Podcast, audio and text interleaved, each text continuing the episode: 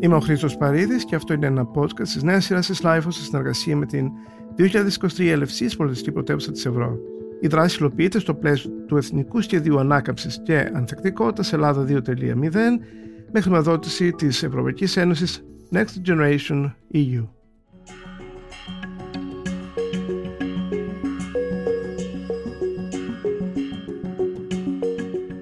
Σήμερα θα μιλήσουμε για την αφηγηματική αρχαιολογία. Είναι ένα πρόγραμμα δράσεων στο πλαίσιο της 2023 Ελευσής, Πολιτιστική Πρωτεύουσα της Ευρώπης.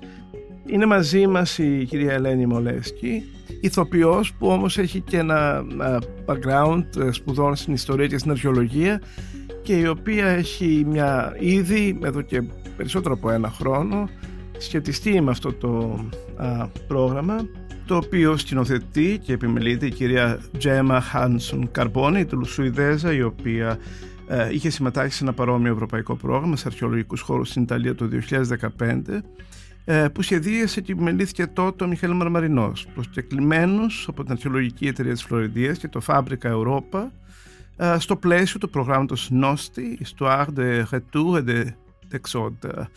Για μας είναι κάτι άγνωστο και η κυρία Μολέσχη θα μας περιγράψει περί τίνος πρόκειται. Το πρόγραμμα της αφηγηματικής αρχαιολογίας είναι ένα αρκετά φιλόδοξο πρόγραμμα. Με την έννοια ότι προσπαθεί να εισάγει ένα νέο τρόπο επίσκεψης στους αρχαιολογικούς χώρους. Κάτι που είναι πέρα από την ξενάγηση, μια τουριστική ξενάγηση ή αρχαιολογική ξενάγηση όπως μπορεί να την έχουμε συνηθίσει. Στην ουσία είναι εκεί που συναντιούνται οι ανθρωπιστικές επιστήμες και η αρχαιολογία με τον κόσμο των επιτελεστικών τεχνών Επομένως η περιήγησή μας στο χώρο με καθοδηγητές, μια ομάδα ανθρώπων καλλιτεχνών από διαφορετικούς χώρους, αλλά και ανθρώπους από τις ανθρωπιστικές επιστήμες και την αρχαιολογία, μας καθοδηγούν σε αυτή την πολύ ιδιαίτερη εμπειρία. Είναι μια εμπειρία που συναντιούμαστε με τον αρχαιολογικό χώρο, μέσα φυσικά από μια μεγάλη επιστημονική μελέτη, αλλά και με ένα πολύ προσωπικό τρόπο. Έτσι η εξενάγηση γίνεται μια εμπειρία που υπερβαίνει, νομίζω, τα όρια μιας επίσκεψης σε ένα αρχαιολογικό χώρο που πολλές φορές δεν μας αποκαλύπτεται. Και δεν μας αφήνει και τίποτα ενδεχομένως. Ακριβώς. εδώ πέρα μιλάμε ε, ξεκάθαρα ε, για τον αρχαιολογικό χώρο της ε, Ελευσίνας. Ναι, είναι επικεντρωμένο εκεί. Είναι επικεντρωμένο εκεί. Στόχος είναι νομίζω να αναπτυχθεί μια μεθοδολογία που γι' αυτό είναι και ένα πολύ σημαντικό project για το 2023 Ελευσής Πολιτιστική Πρωτεύουσα της Ευρώπης γιατί ε, στόχος είναι να βρεθεί μια μεθοδολογία και μια δράση μοντέλο που να μπορεί να εφαρμοστεί και σε άλλους αρχαιολογικούς χώρους, όχι μόνο στην Ελλάδα απαραίτητα. Έχει αρχίσει ήδη από την Ιταλία, όπως πολύ σωστά είπατε, από, την, ε, από αρχαιολογικούς χώρους στη Φλωρεντία και συνεχίζεται τώρα εδώ είναι ένα άλλο κλειδί για να ξεκλειδώσουμε αυτή την επαφή μας με την ιστορία. Είναι ένα πρόγραμμα το οποίο άρχισε από το Φεβρουάριο του 2022 και θα συνεχιστεί μέχρι και το 2024. Ναι, ναι. Είναι ένα working progress, κάτι που εξελίσσεται συνεχώς και καταλαβαίνω ότι κάθε φορά που έχετε μία... Πώς θα το πούμε, θα... μπορούμε να το πούμε παράσταση, όχι; Όχι, μπορούμε να το πούμε γιατί η παράσταση νομίζω εγκλωβίζει σε ένα πολύ παθητικό ρόλο το κοινό, που όμως αυτό δεν είναι. Γιατί Εσείς ίδιος... μέρες μας όχι, όλο και λιγότερο. Όλο και λιγότερο. Αλλά τώρα πραγματικά δεν είναι ένας θεατρικός χώρος. Πραγματικά περπατάμε και περιούμαστε μέσα σε ένα άλλο χώρο. Και είναι επαφή με πολλές και διαφορετικές μορφές τέχνης. Με αυτή την έννοια, ίσως, ας πούμε, κρατιέμαι από το να το πω σαν μια θεατρική εμπειρία. Φυσικά δεν, δεν κυριολεκτούσα λέγοντα τη λέξη mm. παράσταση, αλλά Πώς αλλιώς θα το πεις; Να το πεις μια αρχαιολογική περιπατητική. Performance. Ε; Performance, ναι. το πούμε έτσι. Ναι, ναι, ναι, ναι. Η οποία είχε, φαντάζομαι, χρειαστεί καιρός προετοιμασίας. Πολύ, ναι. Έτσι, δηλαδή δεν είναι κάτι εύκολο, γιατί είναι και, για εσάς άγνωστο. Ήταν όταν ξεκινουσατε Ε, όχι σε όλους. Ε, ανάλογα εννοώ με το background των σπουδών του καθενός. Δεν εννοώ αυτό. Φυσικά είχατε εσείς ειδικά mm. έχοντας σπουδάσει η αρχαιολογία και η ιστορία, σίγουρα ξέρετε πολύ περισσότερο από άλλους. Αλλά θέλω να πω, η φόρμα αυτού που ετοιμάζετε ναι. για να παρουσιάσετε ήταν άγνωστη. Έχετε πολύ δίκιο, ναι. Οπότε αυτό περιλάμβανε μια πολύ μεγάλη περίοδο προετοιμασίας που αφορούσε και πάρα πολλές επισκέψεις στο χώρο, ξεναγήσεις. Ε, διαβάσαμε οτιδήποτε είχε γραφτεί, ήρθαν ειδικοί για να μας προσφέρουν όλα όσα γνωρίζουν. Αλλά είναι και μια συγκεκριμένη μεθοδολογία που αναπτύχθηκε όπου μας ζητήθηκε να ανταποκριθούμε στο χώρο ψάχνοντας τα ίχνη. Ίχνη του παρελθόντος. Και σε αυτά να ανταποκριθούμε μέσα από τη δική μας τέχνη και το δικό μας φακό. Εν τω μεταξύ, από ημερομηνία σε ημερομηνία, από, uh, από performance σε performance, ας το πω εδώ, από παράσταση σε παράσταση, για λόγους καθαρά πρακτικούς, εσείς εξακολουθούσατε να δουλεύετε και να το εξελίσσετε. Ναι. Και νομίζω ίσως και να προσθέτονταν και Ακριβώς. καινούργια πρόσωπα, performers. Ναι, ναι, ναι. Είναι με ανανεωμένη καλλιτεχνική ομάδα τώρα. Οπότε και συνέβη αυτό, αλλά θα μιλήσω προσωπικά. Για μένα όλη αυτή η εμπειρία συνοδεύτηκε από μια ήταν παράλληλη με έτσι μεγάλες μεταβολές στη ζωή μου. Συνέπεσε με την αρρώστια και την απώλεια της μητέρας μου. Οπότε έγινε η Λευσίνα ένα πολύ μεγάλο κομμάτι του δικού μου προσωπικού χάρτη, της ζωής μου. Ναι. Και νομίζω ότι για όλους μας έγινε αυτό και ήταν ένα από τα ζητούμενα. Το να μελετήσω όπως και αρχαιολόγοι έκαναν και τώρα κάνουν, μένουν για πάρα πολύ καιρό σε ένα αρχαιολογικό χώρο. Αυτό αποκτά αλλεπάλληλες ε, εγγραφές μέσα σου. Συμβιώνεις μαζί του. Και έτσι δεν είναι κάτι που κάνεις παράλληλα με τη ζωή σου, αλλά με έναν τρόπο γίνεται και η ίδια η ζωή σου.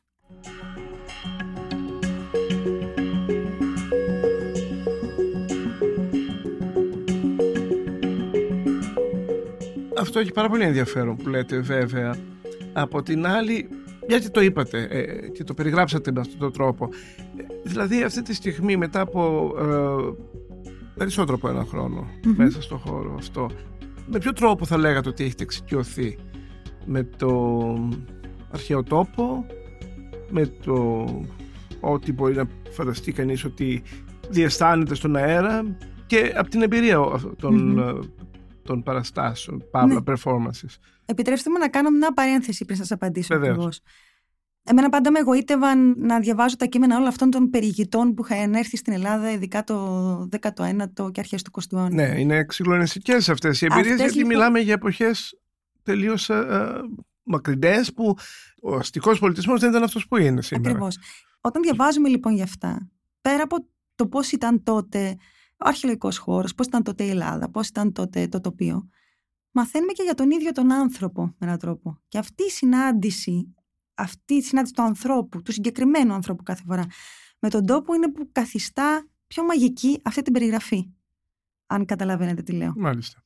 Ε, για μένα τουλάχιστον. Γίνεται πιο βιωματική. Δεν είναι απλά μια παράθεση γεγονότων. Επομένως, για να επιστρέψω σε αυτό που είπατε, θεωρώ ότι η συνεχής παραμονή στο χώρο και μια παρατήρηση μέσα σε σιωπή ε, πέτρεψε να ξεκλειδωθούν πράγματα μας έδωσε το χώρο που χρειαζόμαστε, αυτή τη διαστολή του χρόνου, για να συνειδητοποιήσουμε τον χρόνο της ανθρωπότητας, όχι μόνο με τη γραμμική του έννοια. Αν μπορείτε να καταλάβετε ναι. εννοώ. Να, να ναι. διασταλούν τα πράγματα. Να διασταλούν και εμείς να μεγαλώσουμε, να μεγενθύνουμε ώστε να, να μπορέσουμε να τα καταλάβουμε. Ναι, Ήταν μια λοιπόν οξυμένη παρατήρηση σε σιωπή και μια πολύ μεγάλη μελέτη για οποιοδήποτε ίχνος μπορούσαμε να βρούμε κάθε αφήγηση σε ένα αρχαιολογικό χώρο απαιτεί από σένα να σχηματίσεις μια ιστορία ενώνοντας κάποια ίχνη και εκπροσωπώντας αυτό που δεν είναι εκεί. Με μία έννοια αυτό είναι θέατρο. Στο θέατρο προσωπούμε αυτούς που δεν είναι εκεί. Γινόμαστε αυτοί οι άγγελοι. Οπότε αυτό που θα δούνε όσοι επιλέξουν να επισκεφτούν αυτή την εμπειρία, θα το ξαναπώ, είναι κάποιους άγγελους που έρχονται για να μας μιλήσουν για αυτό που δεν είναι εκεί, αλλά είναι και εκεί παράλληλα. Κάτι που υπήρξε. Ακριβώς, κάτι που υπήρξε, πριν... έχουμε ίχνη από την παρουσία του, έχουμε θράψματα, τα οποία όμως χρειάζονται μια αντιπροσώπευση για να μπορέσουν ναι. να μεταλαμβάνουν. Μα, αυτό εννοούσα πριν, όταν είπα τι μπορούσατε να πιάσετε μέσα από το άϊχο, από, το, από την ατμόσφαιρα του χώρου. Γιατί όλα αυτά, όλοι αυτοί οι χώροι έχουν μια βαρύτητα. Έχουν, είναι ακόμα, νεκροπόλη. Ακόμα και ένα πολύ παλιό σπίτι έχει μια μεγάλη πόσο μάλλον ένας χώρος αυτού του μεγέθους, αυτής της πορείας μες στον χρόνο. Κάθε έρευνα μας άρχιζε με αυτή την παραδοχή, ότι ένας αρχαιολογικός χώρος είναι μια νεκρόπολη. Είναι μια νέκια που απαιτεί να κάνεις αυτή την κάθοδο μέσα σου αλλά και στο χώρο. Είναι ένα ταξίδι σε πολλές διαστάσεις. Για να μπορέσεις να τον ξεκλειδώσεις, να τον καταλάβεις, να φανταστείς τη λειτουργία του ως ένα σημείο, να την υποθέσεις και να βρεις τον τρόπο αυτό να το μεταφέρεις σε αυτόν που θα έρθει για να σε δει. Θεωρείτε ότι το έχετε πετύχει; Τι εννοώ; Υπήρξαν θεατές, επισκέπτες, συνοδοιπόροι, που θα το πούμε τώρα, οι οποίοι νιώσαν αυτό που νιώθετε κι εσείς, σας, σας ομολόγησαν ότι ήταν μια ιδιαίτερη εμπειρία ναι, ξεπερνούσε οτιδήποτε ναι. άλλο είχαν σε σχέση με αρχαιολογικό χώρο ή, ή και παραστασιακές τέχνες. Ναι, αισθάνομαι. ίσως ακούγεται αλαζονικό να, να λέει κανείς ναι, αλλά επειδή, ακριβώς επειδή είναι λίγοι θεατές κάθε φορά και αποκτά αυτή την οικειότητα μέχρι το τέλος της εμπειρίας και παραμένουν μετά μαζί μας και μιλάμε, οπότε μπόρεσα να το ανοιχνεύσω πολύ περισσότερο από μια επίσκεψη σε ένα θέατρο που ο κόσμος φεύγει και μπορεί να μην έχεις αυτή τη δυνατότητα πάντα. Ναι, και ήταν κάτι που και μου μεταφέρθηκε μετά, αλλά και το ένιωθα την ώρα που συνέβαινε. Είμαστε κοντά σωματικά, περπατάμε μαζί. Οπότε το νιώθεις πάρα πολύ αυτό που συμβαίνει. Και μετά από πολλές συζητήσεις μετά πραγματικά συγκινηθήκαμε μαζί, νομίζω, και μετακινηθήκαμε κιόλας. Δηλαδή, πιστεύω ότι μετά από αυτή την επίσκεψη, ο αρχαιολογικός χώρος της Ελευσίνας δεν θα είναι ο ίδιος για τα άτομα τα οποία θα τον επισκεφτούν ξανά και πιστεύω ότι θα τον επισκεφτούν ξανά. Ότι θα νιώσουν την ανάγκη να τον επισκεφτούν ξανά.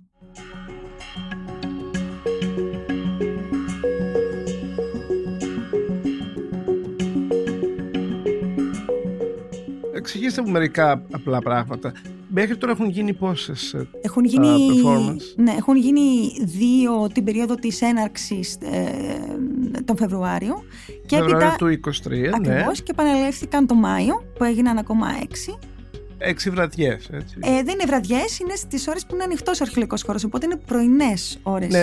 Α, δεν είναι προς το βράδυ. Όχι, είναι τη μέρα. Οπότε είναι παράλληλα και με όλα όσα γίνονται στην πόλη και στο χώρο. Παίρνω πίσω τελείως τη λέξη παράσταση. Γιατί για μένα η παράσταση έχει να κάνει με, με βραδινή έξοδο και ναι. βραδινή εμπειρία εν γέννη. Γιατί και οι δύο δράσεις, παραστάσεις που εγω είδα στο αρχαιολογικό χώρο ήταν βραδινές. Και δεν υπήρχαν άλλοι επισκέπτες παρά μόνο όσοι είχαν έρθει για να δούνε τη συγκεκριμένη παράσταση. Ενώ τώρα αυτό είναι παράλληλα με όλη τη ζωή των εργατών, των αρχαιολόγων με τους οποίους αναπτύξαμε έτσι πολύ στην σχέση και όλων των εργαζόμενων, όλη την πόλη βασικά. Είναι παράλληλα με όλη την πόλη περίπου πόσα άτομα μπορούν να ακολουθήσουν τη Είναι φορά; Είναι 30 άτομα τη φορα 30 με 35, αλλά νομίζω 30 για να είμαστε πιο ασφαλείς. Ναι. ναι. Και από την πλευρά των performance, mm-hmm. την πλευρά τη δικιά σας, μπορείτε μου λιγάκι να μας περιγράψετε καταρχάς πόσοι είστε; Ναι, να σας πω και τα ονόματα βασικά. Ναι, Βεβαίως, ε, να μας πείτε τα ονόματα, ε, γιατί δεν λοιπόν, έχουμε καμία εικόνα. Βεβαίως. Είναι η Λέκτρα Αγγελοπούλου, ο Θανάσης ο Κοκαλίδης, η Λέκτρα Ικαρτάνου, η Σαβέλα Κασιμάτη, η Γιώτα Κουιτζόγλου, ο Βασίλης Μαυριανός, Νικολέτα Ξεναρίου, η Σοφίνα Περδικίδου και ο Φίβος Μίχος Ράμος. Υπάρχουν όμως και συνεργάτες από τις προηγούμενες περιόδους, οι οποίοι έχουν καταθέσει το υλικό τους και υπάρχει μέσα στην παράσταση, όπως είναι η Κωνσταντζα Καψάλη, ο Γιώργος ο Κρυθάρας, ο Φέδωνος ο Μουδόπουλος, ο Βλαδίμηρος ο Νικολούζος και ο Γκάρι Σάλομον. Ε, Όπως είπατε, η σκηνοθετική επιμέλεια είναι τη Τζέμα Χάνσον Καρμπόνε σε συνεργασία με την Ηλιάνα Καλαδάμη και επιστημονική σύμβολος όλου του project είναι η Ιουλία Καούρα.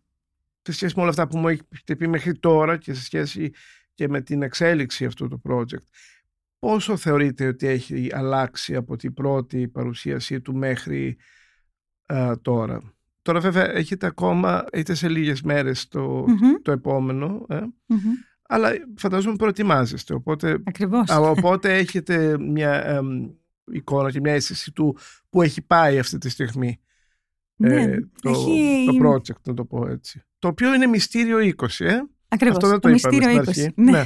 Νομίζω ότι έχει αλλάξει πολύ, οπότε θεωρώ ότι έχει νόημα και για κάποιον που ίσως το έχει βιώσει σε προηγούμενη περίοδο να το ξαναδεί τώρα. Γιατί υπάρχουν καταρχήν και η προσθήκη άλλων καλλιτεχνών και ατόμων και, και επειδή αυτό που κάνουν δεν είναι μια παράσταση που την επαναλαμβάνουμε με αντικαταστάσεις ηθοποιών, αλλά είναι η δική τους ματιά για το χώρο. Οπότε αυτομάτως είναι μια νέα πληροφορία και μια νέα προσέγγιση. Τώρα, εσείς όμως προσωπικά που έχετε μια πάρα πολύ ε, μεγάλη εμπειρία ήδη, δηλαδή ε, ήδη και πριν από το 2022 είχατε ξεκινήσει ε, το οποίο ήταν ένα εργαστήριο, όχι δεν θα το λέει πρόβες φαντάζομαι. Ήταν ε, εντατική η έρευνα. Έρευνα. Ναι, και, και, ανάπτυξη του τρόπου που, πώς θα γίνει αυτό το πράγμα. Ε, καλά, αυτό περιέχει την πρόβα, φαντάζομαι. Όχι, εξαρτάται. Επειδή βασιζόταν ακριβώς σε μια καινούργια μεθοδολογία. Δεν πατούσαμε σε γνωστά χωράφια. Αυτό έχει γίνει με αυτόν τον τρόπο πολλές φορές και τώρα θα κάνουμε ένα νέο κείμενο, αλλά με τον ίδιο τρόπο. Ήταν καινούργια, χαρτογράφητα νερά. Ναι. Η εξέλιξη είναι ορατή, είναι μεγάλη, είναι, έχει προχωρήσει κάπου αλλού. Θεωρώ ότι υπάρχει πια ένας τρόπος δουλειάς, δηλαδή πώς βρίσκουμε αυτό το υλικό, πώς το αφήνουμε να μας μιλήσει, ποιους κανόνες, ποιες συνθήκες πρέπει να έχει αυτή η περιήγηση και ποιοι άνθρωποι, ποιον ειδικότητων χρειάζεται να συνεργαστούν, ώστε να αναπτυχθεί αυτό και να αφήσει τα κείμενα, όλη η δουλειά, θα μείνει στην ίδια την Ελευσίνα. Μπορεί να χρησιμοποιηθεί, θέλω να πω, για το χώρο αυτό. Εγώ βλέπω μεγάλο μέλλον και σε άλλους αρχαιολογικούς χώρους και μάλιστα αυτούς που είναι και ιδιαίτερα δύσκολοι. Σε αυτούς που μια πινακίδα πραγματικά δεν μας αποκαλύπτει τίποτα. Χρειαζόμαστε να βιώσουμε κάτι μέσα σε αυτούς για να γράφουν μέσα μας. Όταν, όταν δεν το ονομάζω παράσταση, είναι για τον τρόπο που θα ήθελα μάλλον να προσέλθει κανείς αυτό. Που είναι πέρα από του τρόπο που γνωρίζουμε ως κοινό ότι προσερχόμαστε στα πράγματα. Να είσαι ανοιχτός σε κάτι το οποίο όντως σας εξαφνιάσει, όπως εξαφνιάζει και σε μετακινεί κάθε επίσκεψη σε ένα τέτοιο χώρο. Οπότε γι' αυτό αποφεύγω τον όρο αυτό.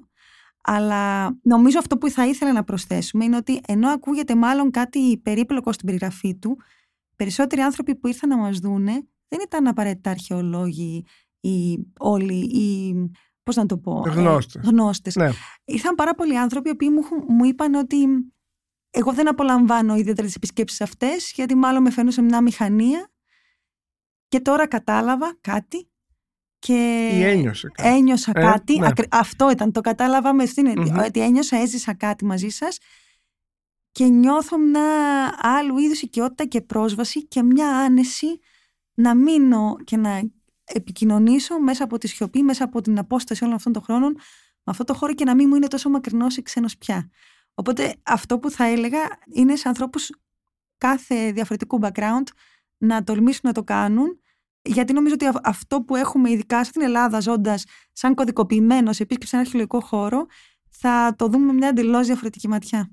Πάντως εδώ να υπενθυμίσω ότι ο αρχαιολογικός χώρος της Ελευσίνας κάτι που δεν είναι απαραίτητα σύνηθες είναι, βρίσκεται στην καρδιά της πόλης. Μμμ. Δηλαδή ε, οποιοδήποτε ντόπιος, αν θέλει, που δεν ξέρω αν θέλουν.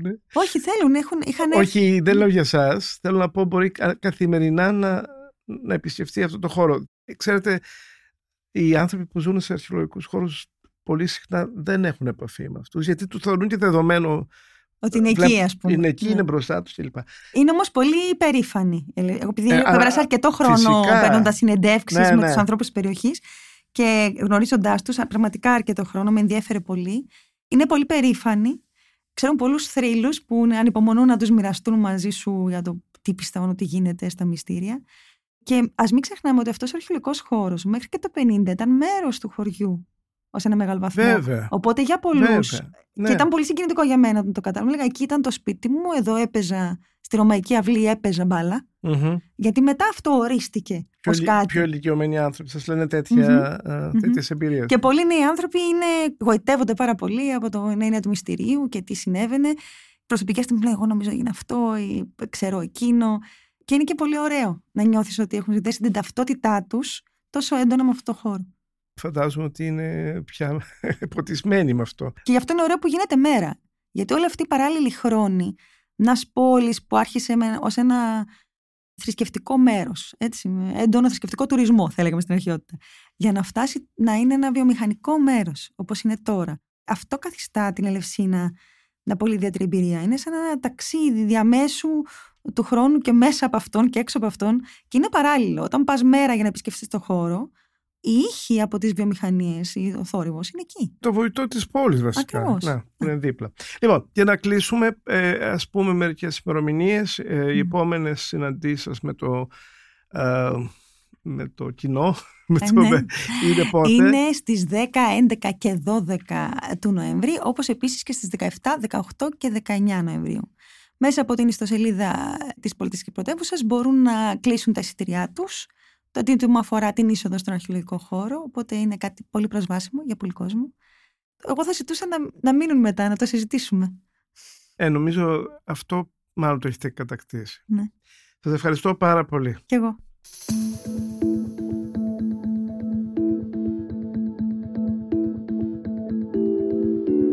Ήταν ένα podcast της νέας σειράς της Lifeos σε συνεργασία με την 2023 Ελευσής Πολιτικής Πρωτεύουσα της Ευρώπης.